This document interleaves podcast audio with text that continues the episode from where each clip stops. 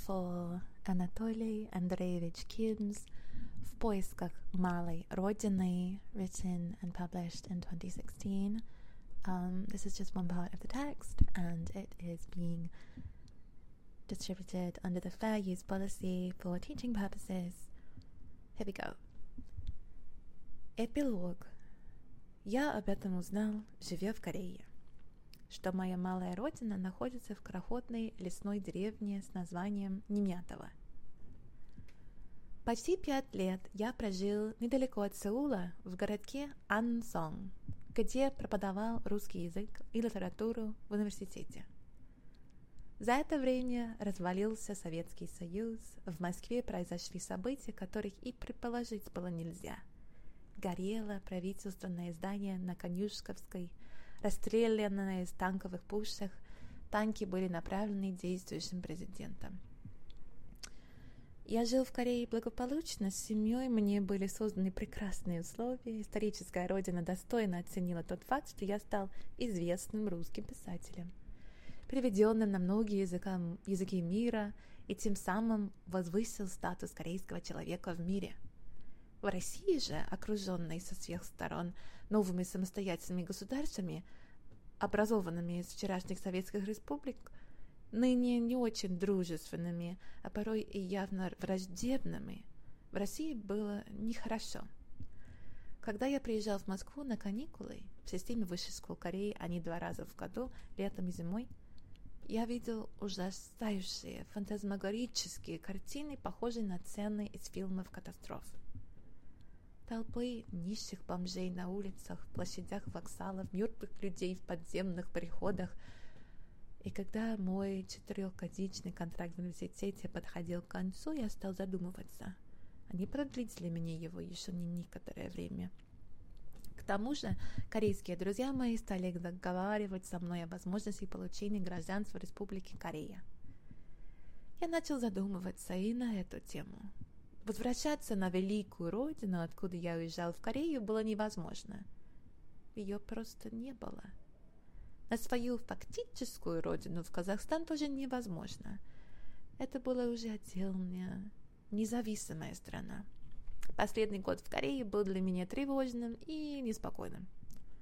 Однажды я вел занятия в университете, повернулся к доске с мелом в руке, чтобы написать какую-то русскую фразу по теме занятия, и вдруг застыл на месте с поднятой рукой. Никакой фразы я не написал. Я а молча отошел к окну и стал смотреть на внутренний двор университета. Там стояли гипсовые скульптуры обнаженной натурой. Двор находился напротив соседнего кампуса, где располагался художественный факультет университета, скульптурное отделение. Я тупо смотрел на мертвые гипсовые фигуры и не видел их. Видел я грязя с открытыми глазами мостик через лесную речку Куршу, дорожку, выходившую к ней со стороны леса и плавной дугой удаляющуюся за мосток деревни Немятова. Два белых новых бревнышка на краю мостового настила. Был спуск к воде, возле которой лежал, наполовину идя в землю, кусок лисиной. Я разулся, сняв резиновые сапоги погрузил разгоряченные усталые ноги в холодную воду речки. Корейские студенты – народ весьма дисциплинированный и безмерно уважающий своих профессоров, сидели совершенно тихо и смотрели на меня, иностранного сенсея, серьезно даже, как показалось мне, с большим сочувствием. В ту минуту я окончательно и бесповоротно решил, что вернусь в Россию. В Корее не останусь. И когда меня с Кореи на телевидении в прямом эфире спросили, что я скажу, если мне предложат корейское поданство, я ответил следующее. У любого человека имеются двое родителей. Это отец и мать. Отец мой Корея, во мне вся кровь до последней капли корейская. А мать Россия. Ибо дух мой воспарился в русском мире, и сознание мое образовано русским словом. Волею судьбы оба моих родителей живут в разных местах, так с кем же из них мне предпочесть жить на земле. Так ответил я.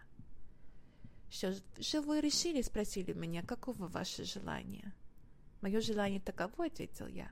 Хотелось бы жить свободно, навещая каждого из родителей, когда мне захочется кого-то из них увидеть. Что же, уехав из Кореи, вернувшись в Россию, я так и живу до сих пор. Но с малой родиной случилось непредвиденное.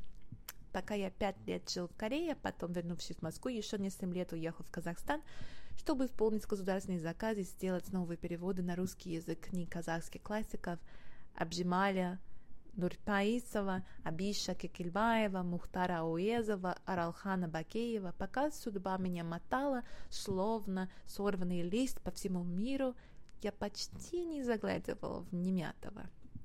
И за это время один за другим ушли все те, кого я полюбил на этом клочке мессерской земли. И теперь, возвращаясь к своему тезису, что малая родина — это прежде всего люди, с которыми сроднился на некоем уголке земли, а не сама эта земля, и не ней родилась необоримая, необъяснимая, непреходящая любовь к людям, которые смертны, как и все мы, и которые тихо ушли один за другим на бугор. Я спрашиваю, есть ли теперь у меня малая родина или ее нет? Недавно, недавно я был в Немятово, и всех моих друзей-соседей я застал Николая Васильевича Федина, учителя, да соседку напротив, через улицу тетю Теню Бычкову. 90 лет. Мой домик, отделанный моими руками, стоит полуразрушенный, входная дверь раскрыта, не закрывается, окна веранды выбиты, кто-то ради бога заколотил их старыми гобылями, не пожалел гвоздей. Я стоял перед своим домом, окруженным дикой стеной темной крапивы и чертополоха, и мучительно и печально думал, так есть ли у меня малая родина или ее нет. И ответил самому себе. Да, малая родина есть у меня, она глубоко и навсегда в моей душе. Она в моих деревенских рассказах из книги «Вкус терна на рассвете», в моих романах и повестях. И сколько этим рассказам, романам и повестям жить на свете, столько и будет стоять на земле моя малая родина. Глухая лесная деревушка Немятова. If you like that, I suggest that you read the whole thing on Gwoki Media. And I hope one day that maybe I will translate this. Um, watch out for that. thank you